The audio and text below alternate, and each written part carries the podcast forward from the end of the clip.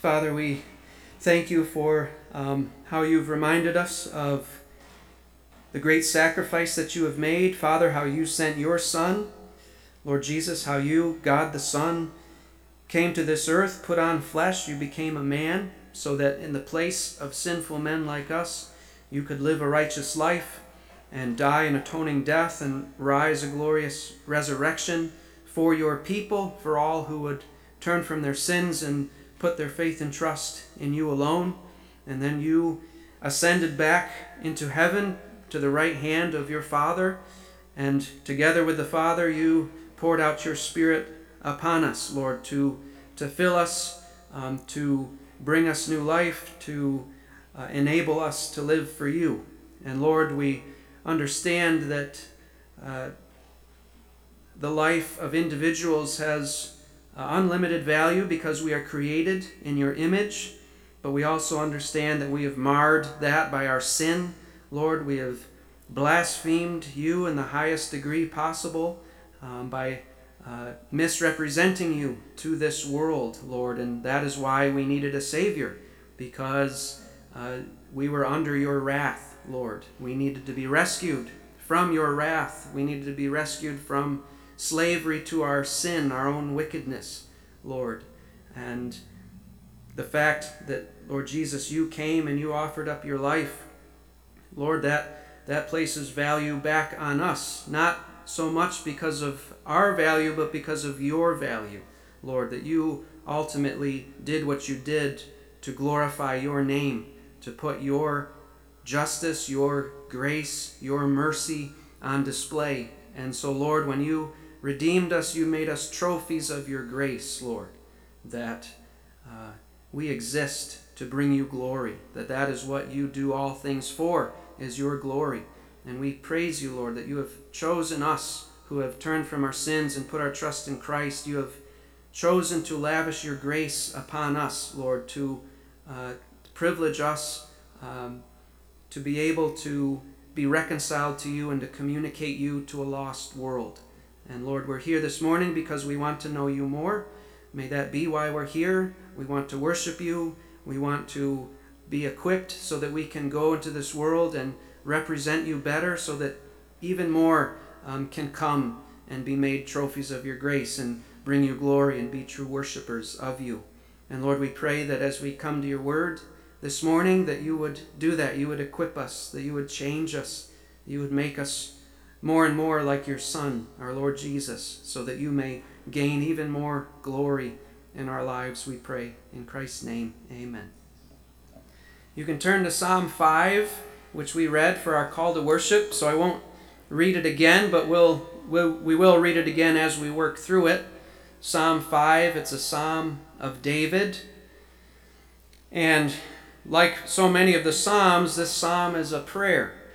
And as I've mentioned in a previous message, most of us would acknowledge that our prayer lives are not what they ought to be.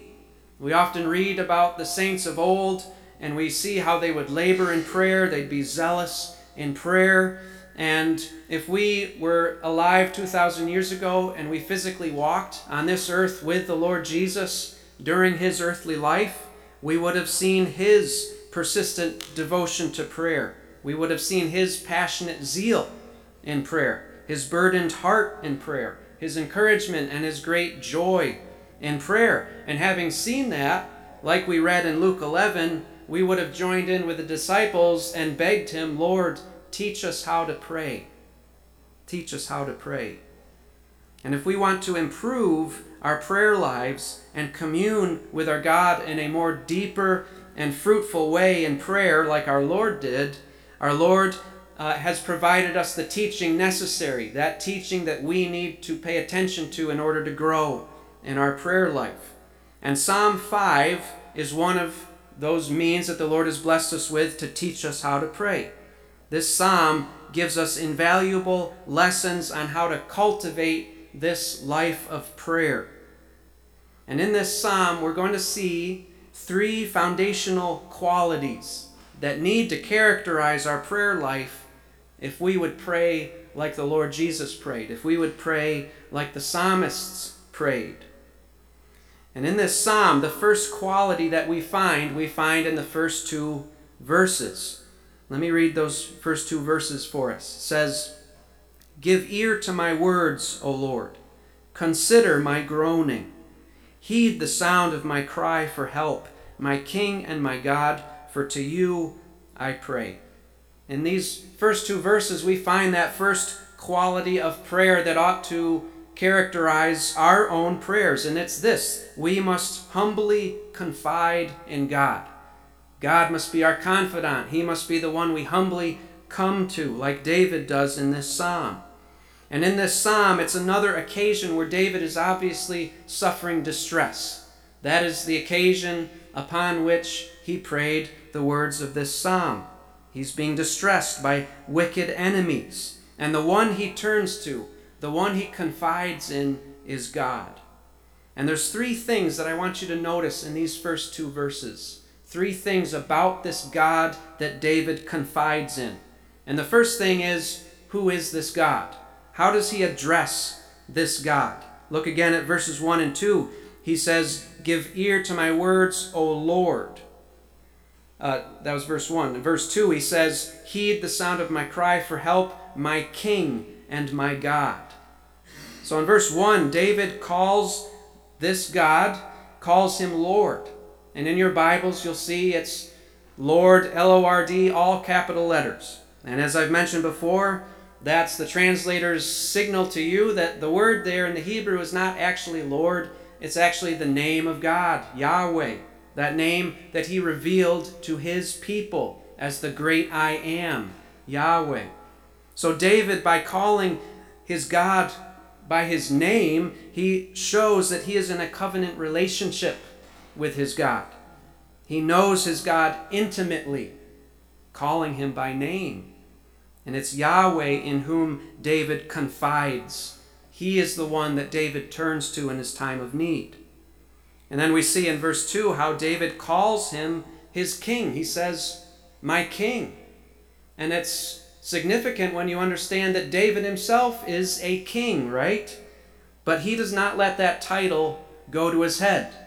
David knows who's in charge for real. David understands that he is but a slave to the ultimate King Yahweh.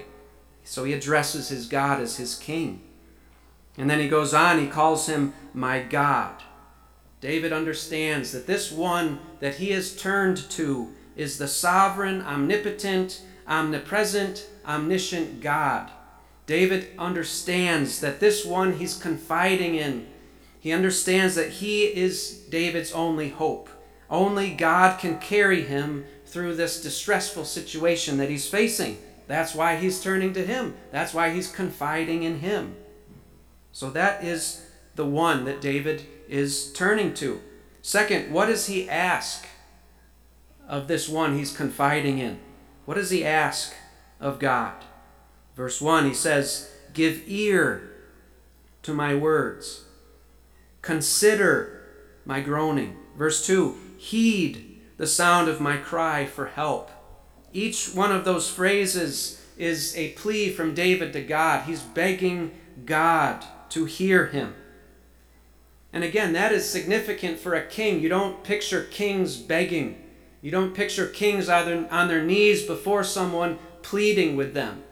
And that is because David understands who God is. David understands that he is at the mercy of God.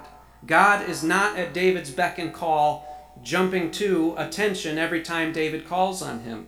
David understands that God is not his genie. He's not existing solely for David. No, David humbly addresses God as a person who does whatever he pleases. And so David must come before him humbly and plead with him, beg him to have mercy and to hear him. David knows his place. And then, thirdly, how does David pray to his God? How does he pray? Again, verse 1, he says, Give ear to my words.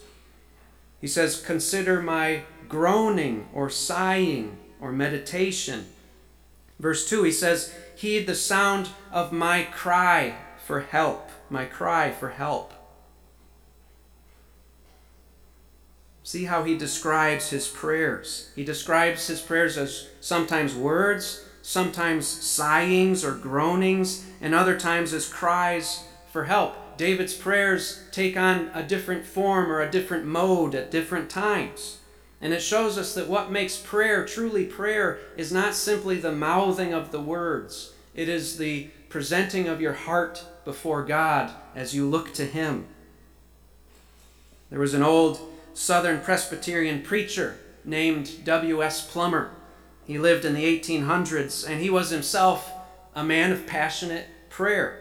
And he wrote a commentary on, on the Psalms, and in commenting on these first two verses, he says this quote, True prayer is never careless or listless, it is earnest, it is importunate. That means persistent. I had to look that up. He says, It thinks, it also cries. Verse 2 Delay of the answer for a season, but inflames its desires. Unquote. And that is how David is praying. Sometimes his prayers are in words, sometimes they're in indistinguishable groans and sighs, sometimes they are loud, tearful cries for help. But whatever form his prayers are taking, he's calling on God to hear him, understand him, heed him, rescue him. Now, is God the one that you humbly confide in? Is He the one that you share your deepest, darkest secrets and fears with? Is He the one you confess your sins to, that you're totally honest with? Is He the one you run to with everything, both good and bad? And when you come to Him, do you come to Him as someone you are in covenant with, Yahweh? Do you come to Him as your King? Do you come to Him as your God? Or do you treat him instead like he's your genie who needs to bend to your will and your desires? Do you recognize that he does not exist for you? You exist for him. You are at his mercy. You need him. And when you pray, when you're in your prayer closet, when you're privately praying to God, are your prayers earnest? Are they persistent? Are they passionate? Or is it more like you're reading from the phone book? And I'm not talking about putting on airs, a fake passion like some act or performance before God. I'm talking about the passionate earnestness that naturally arises when you realize that this God is your only hope and you are at His mercy. And if He does not intervene, nothing is going to change, nothing is going to happen. And so you come to Him as your only hope. Is that how you pray? So, if we would pray like Jesus, if we would pray like the psalmist, we must humbly confide in God. that brings us to verses 3 through 7, where we find that second quality that should characterize our prayers if we would have transformed prayer lives. And it's interesting coming off of verse 1 and 2 because there you see David on his knees begging, he's pleading, he's recognizing he's at the mercy of God. But then when you read verses 3 through 7, there's an incredible confidence that David play, prays with. Usually, when you're begging someone, you're not sure what they're going to do. Are they going to answer me or are they going to reject me? But as David is begging, he then uh, changes into speaking confidently because he knows his God will hear. His God will answer, His God will intervene. And that's the second quality that needs to characterize our prayers. We must pray with a wholehearted confidence in God. A wholehearted confidence. Look at verse 3. David says, In the morning, O Lord, you will hear my voice. In the morning, I will order my prayer to you and eagerly watch. Eagerly watch. He's expectant. He's testifying that when the morning dawns, his very first order of business will be to speak with God. Now, there's nothing magical about the time of day in which you pray. But when you see that David is saying that the morning will find him on his knees before God, what does that tell you about the priority that, that David places on prayer? It tells you prayer is at the very top of his list, the very top. And is prayer at the top of your list? Is it priority number one for you? Because it needs to be. And a big part of why David is so eager to get up early and to pray to God is because he's utterly confident that God will hear his voice. I think so often we're slothful, lazy in prayer because we don't have this confidence. We think we're just shooting off words into the atmosphere and it does nothing. But that is not how, how David prayed, and it shows up by him placing priority on it. But we need to ask why is David so confident? Is this just presumption? Is this uh, word of faith theology? Speak it into existence? No. There's three concrete reasons why David is so confident. And the first one we see in this third verse. We've already begun to touch on it, but notice the name of God he repeats. He says, In the morning, O Lord, O Yahweh. We could say that David is on a first name basis with his God. He knows his name. David is in covenant with this God. David has an intimate relationship with his God to the degree that he calls him by his name. And that's why he knows God will answer because he has a close, intimate relationship with this God. God cannot possibly not hear him because he's so close to him. And as we think about where we are at today on this side of the cross as Christians, we realize that not only can we, like David, call on the name of God, but how can we address God as our Father, Abba, Father? What intimacy can we address our God with? Turn to Galatians chapter 4. Galatians chapter 4, where it tells us that we can, if we are believers in Christ, address God with these intimate terms. Galatians chapter 4, verse 4, Paul says, But when the fullness of the time came, God sent forth his Son, born of a woman, born under the law, so that he might redeem those who were under the law, that we might receive the adoption as sons. Because you are sons, God has sent forth the Spirit of his Son into our hearts, crying, Abba, Father. Therefore, you are no longer a slave, but a son and if a son, then an heir through God. That's amazing that we, as sinners, enemies of God, through what God's Son, Jesus Christ, has done, we have been adopted into the family of God through faith. We have been hidden in the Son of God Himself, such to such a degree, um, united to such a degree that God now views us as sons. And He's poured His Spirit, the Spirit of His Son, into our hearts so that we sincerely, instinctively cry out to Him as our Father. So when you come to God in prayer, you should pray, if you're a Christian, with wholehearted confidence because you're not praying to a stranger. You're not praying to someone who is a harsh taskmaster. You're praying to your Father, and He will hear. There's a second reason David is so confident. And we see this in verses 4 through 6. David prays confidently because he's confident in God's character. He's confident in God's character. When we get further down in the psalm, uh, into verse 10, we see that David is praying for what? He's praying for deliverance from wickedness. He's praying for God to judge evil doers. Now, how can David pray that confidently? He can pray it confidently because he knows the character of God. He knows God's attitude toward wickedness. So he understands that what he's praying is totally in line with who God is and that God will not act in a way that is different from his character. And we see this in verses 4 through 6. David tells us who God is, who he knows God to be. Verse 4, he says, For you are not a God who takes pleasure in wickedness. No evil dwells with you. That's what David knows about God. It's like it says in 1 John 1 5 God is light, and in him there is no darkness at all. So David knows God will not entertain his wicked enemies.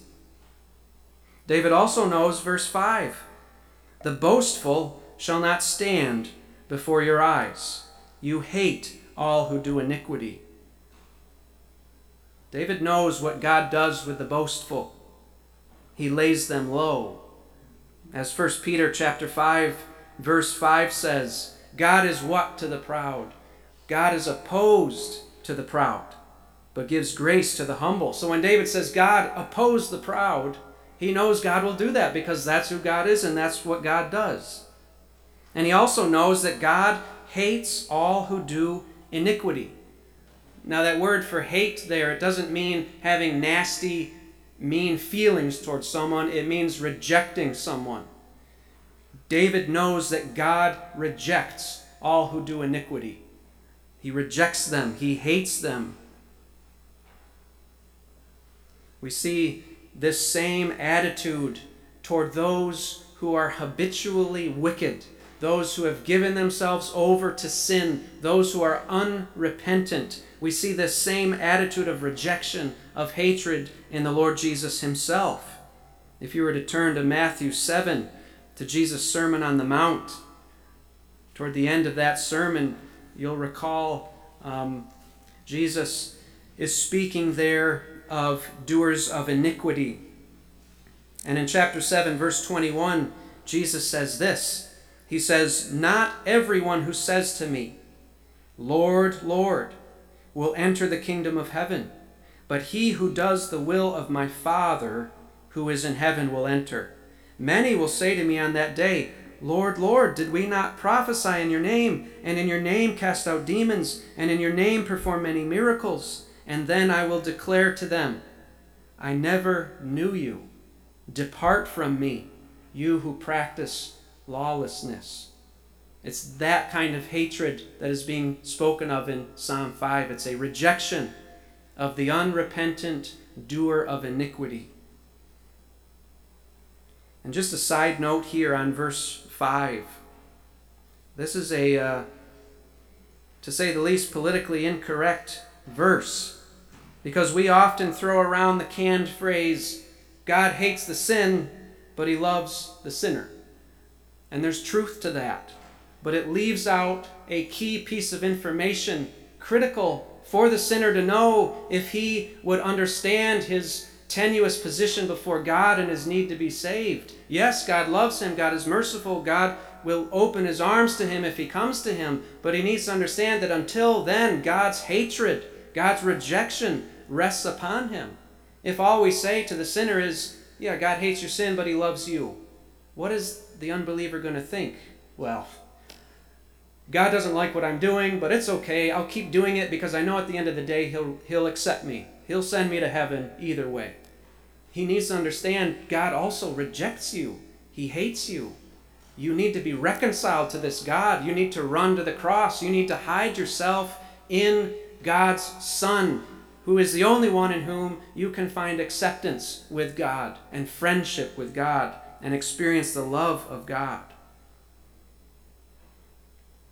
The Bible is so balanced, and it's so easy for us in our speaking to become imbalanced. We need to seek to be as balanced as the scriptures are.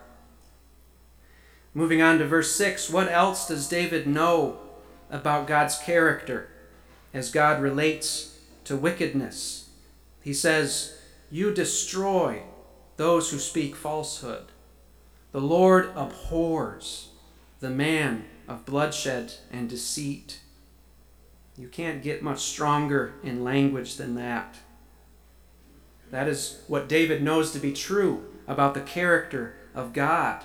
And so when David prays for God to deal with these wicked individuals who are seeking to destroy him, he knows that God will deal with them because God always acts in accordance with his own righteousness and his own holiness. That is why David can pray confidently what he's praying. And that's so helpful for us to see because it's a tool that we can use to evaluate our own prayers. In our prayers, we need to constantly ask ourselves is what I'm praying right now, is it consistent with God's character? Because if it is, I can pray confidently and I can know that God will answer this prayer. He will say yes. But if I'm praying for something that is contrary to the character of God, I cannot pray that confidently. I can actually be confident He will say no to that prayer. So, to pray confidently, we must be confident in God's character. But there's a third reason why David is so confident that God will hear his voice and accept him. And we find that in verse 7. And this, this quality that we need to cultivate is this, uh, the, or this, this third aspect of, of being confident is that we need to be confident in God's countenance toward us. His countenance, that is, uh, the state of his face. Is he frowning at us or is he smiling upon us? And David knew that God was smiling upon him. That's why he could pray confidently. In verses 4 through 6, he's described God's rejection of the wicked. But now in verse 7, in contrast to that, he describes God's acceptance of himself. And if you are thinking the way the rest of the world thinks, after you've seen David speak of God's rejection of the wicked, when you come to verse 7, what would you expect David to say?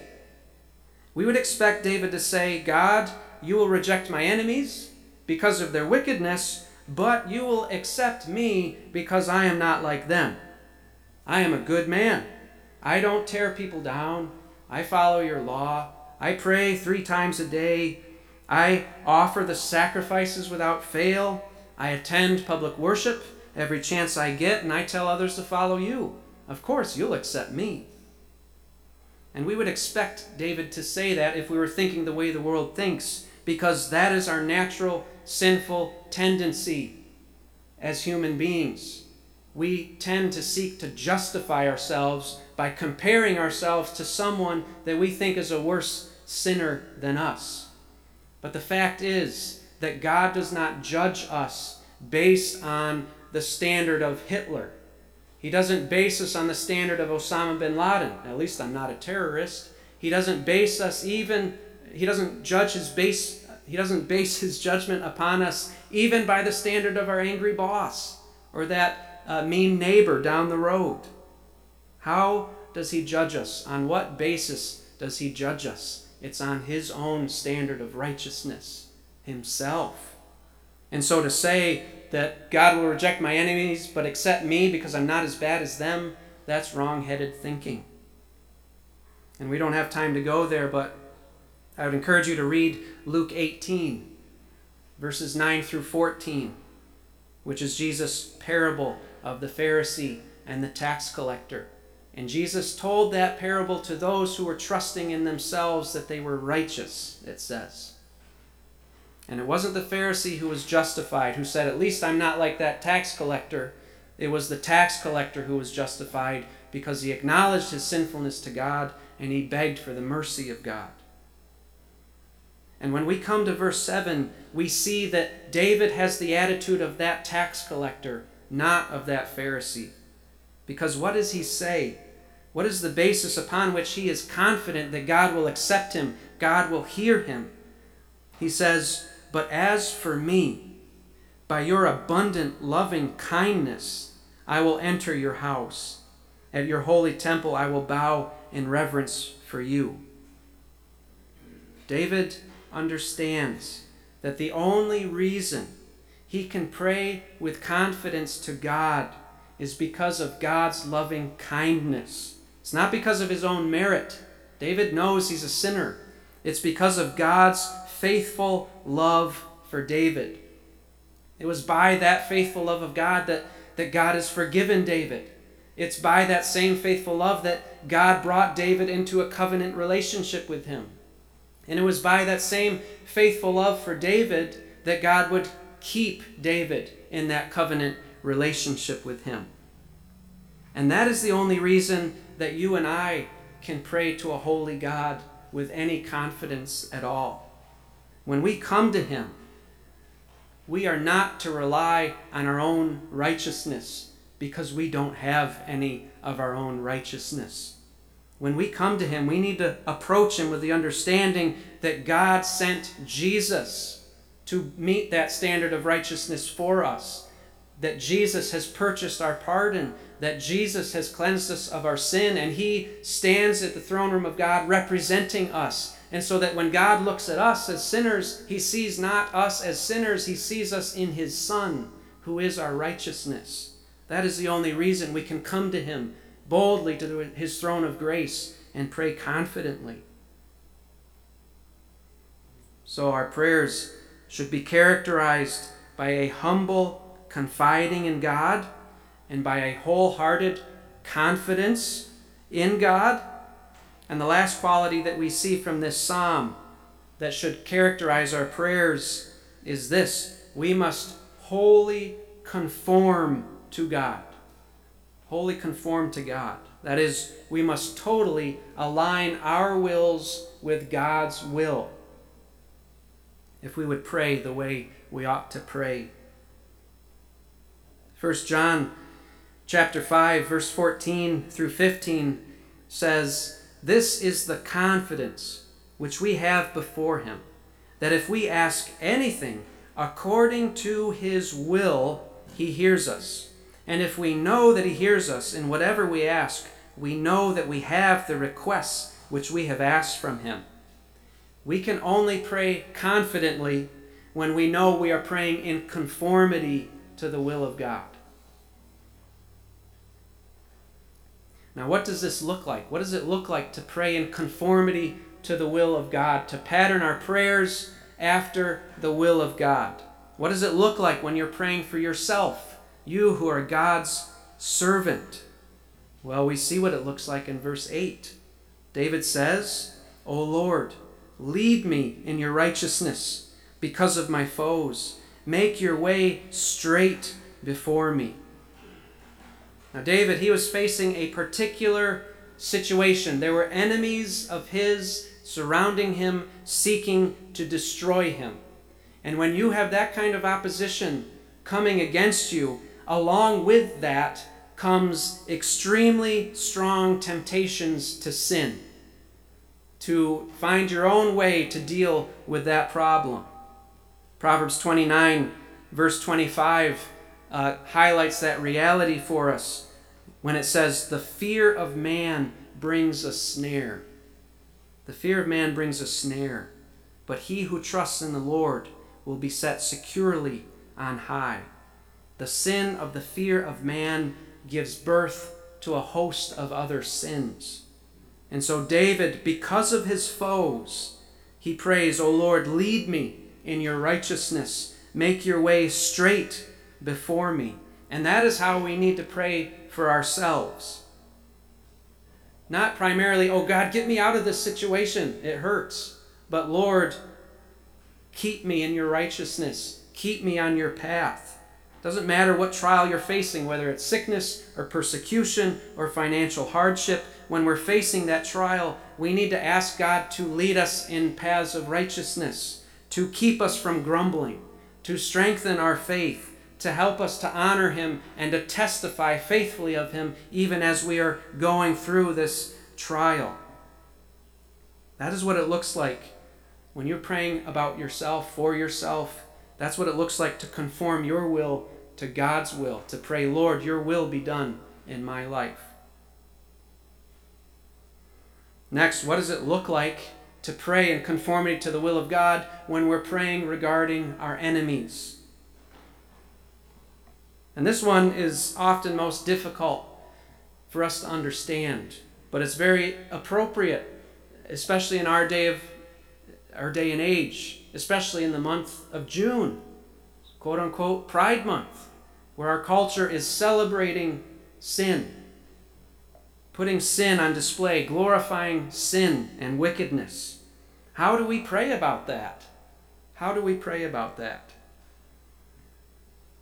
Well, David begins in verse 9, speaking of his enemies.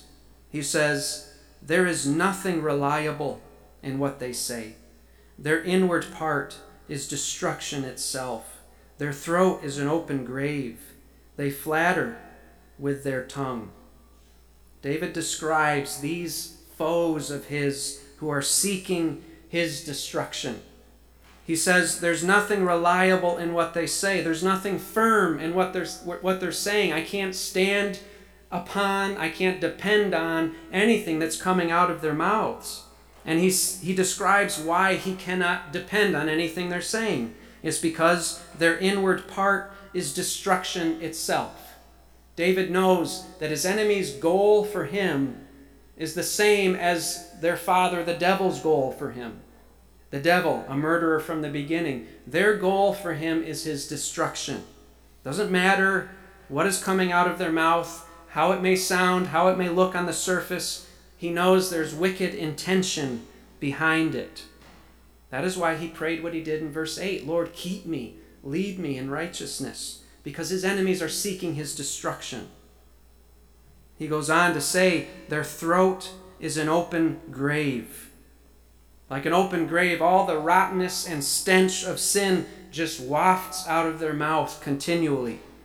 And like an open grave, these enemies stand ready to receive David's dead body once they've slain him. And not only that, but he says they flatter with their tongue. In other words, their enmity, their planning is not obvious, it's hidden underneath speech that is smooth like butter. That word flatter, it carries the idea of being smooth or slippery. And a perfect illustration of this happened during the, the final week of the life of Christ. You'll remember the Pharisees and the Herodians they teamed up to try to trap Jesus in something he said so that they could arrest him and kill him. In Mark chapter 12, verse 15, it says, They came and said to Jesus, Teacher, we know that you are truthful and defer to no one, for you are not partial to any, but teach the way of God in truth. Is it lawful to pay a poll tax to Caesar or not? You see how they start out? Oh Lord, you are a great teacher. We know that you are from God. We know that you speak the truth. And then, like a dagger, they slip in that question, trying to trap him in what he says. That is what these guys are doing to David by their flattering tongues. These tongues that are like the smooth and slippery sides of a grave that if David's not careful, he might slip into. So he says, Lead me, Lord, in your righteousness. And because that is who these enemies are, because his enemies are seeking his everlasting harm. That's the, the attitude of the devil. The devil doesn't want to be in hell alone. He wants to drag every single believer with him down into the pit of hell. And he sends his henchmen to go and to try to trick us and trap us and drag us down into that. And so when David prays what he prays in verse 10, it's not some glib personal animosity he has to these these enemies of his, his own soul is at stake. He's asking God, protect me, Lord, from these people who are seeking to destroy me. He says, Hold them guilty, O God. By their own devices, let them fall, and the multitude of their transgressions thrust them out, for they are rebellious against you. He calls on God to punish them he says, By their own devices let them fall. He's calling on God to hang them by the very snares that they're setting for David. You remember this, the, the uh, historical narrative of Esther and that mean, evil man, Haman, and how he was so angry with uh, Esther's guardian, Mordecai, that he constructed a gallows that he intended to hang Mordecai on. But who ended up getting hung in those gallows? It was Haman. That's what David is praying for these foes of his. But I don't want you to miss this. David is not taking vengeance into his own hands, he's leaving judgment in the hands of God.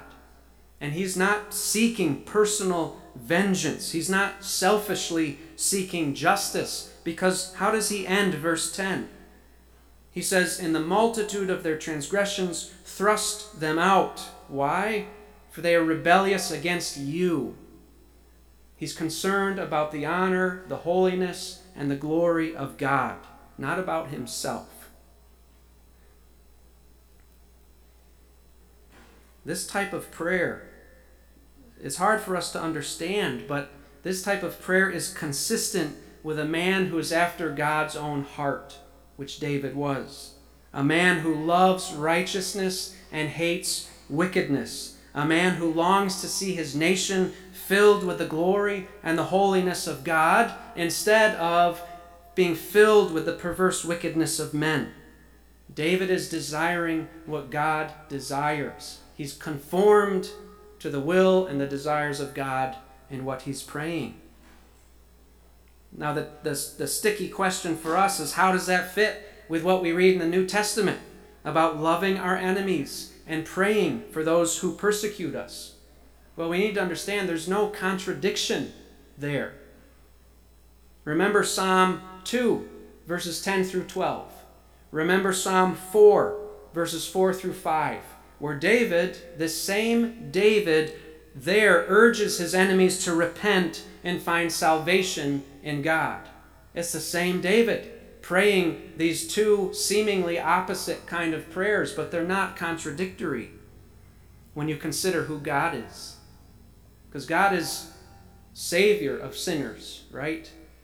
But He is also Judge of sinners at the same time. And so, when we as believers become more and more conformed to God's character, willing what He wills, desiring what He desires, we will find ourselves simultaneously praying to God for, on the one hand, the salvation of our enemies, and on the other hand, if they do not repent, praying for God to remove that wickedness from among us. And we're praying that not because we're offended personally, but because they're rebelling against the God we love and we love God even more than we love our enemies. But this kind of praying is something that should always be prayed humbly. Because remember how we approach God. It's not on the basis of our own merits. It's, according to verse 7, in the abundant, loving kindness of God for us. But when you come to verse 10, David is calling on God to reject his enemies, and the phrase is literally the same. It's in the abundance of their transgressions. They are being excluded because of the abundance of their transgressions. And if it were not for the loving kindness of God upon us, we would still be dead in the abundance of our transgressions, and we would be thrust out just like them. And so when we pray, it's not to be with a self righteous attitude, but an acknowledgement that it is only by the mercy of God that we are on this side of things. So that is how we ought to pray about the enemies of God if we're in conformity with the will of God. And then finally, if our prayers are being characterized by being conformed to God, how should we be praying for God's people? How should we be praying for our brothers and sisters in Christ? Verse 11, David prays, But let all who take refuge in you be glad. Let them ever sing for joy, and may you shelter them, that those who love your name may exalt in you. For it is you who blesses the righteous man, O Lord. You surround him with favor as with a shield. In David's prayer for the people of God, we see the heart of God for his people. God wants, God demands that he alone be our God. God wants to be our highest joy and our greatest security. God does not want us seeking joy and contentment and security in anything or anyone besides himself. And so when David prays in conformity to God's own desires, he's praying that God's people would experience the fullest joy in God Himself. Those who take refuge in God, who love the name of God, he's praying for their joy.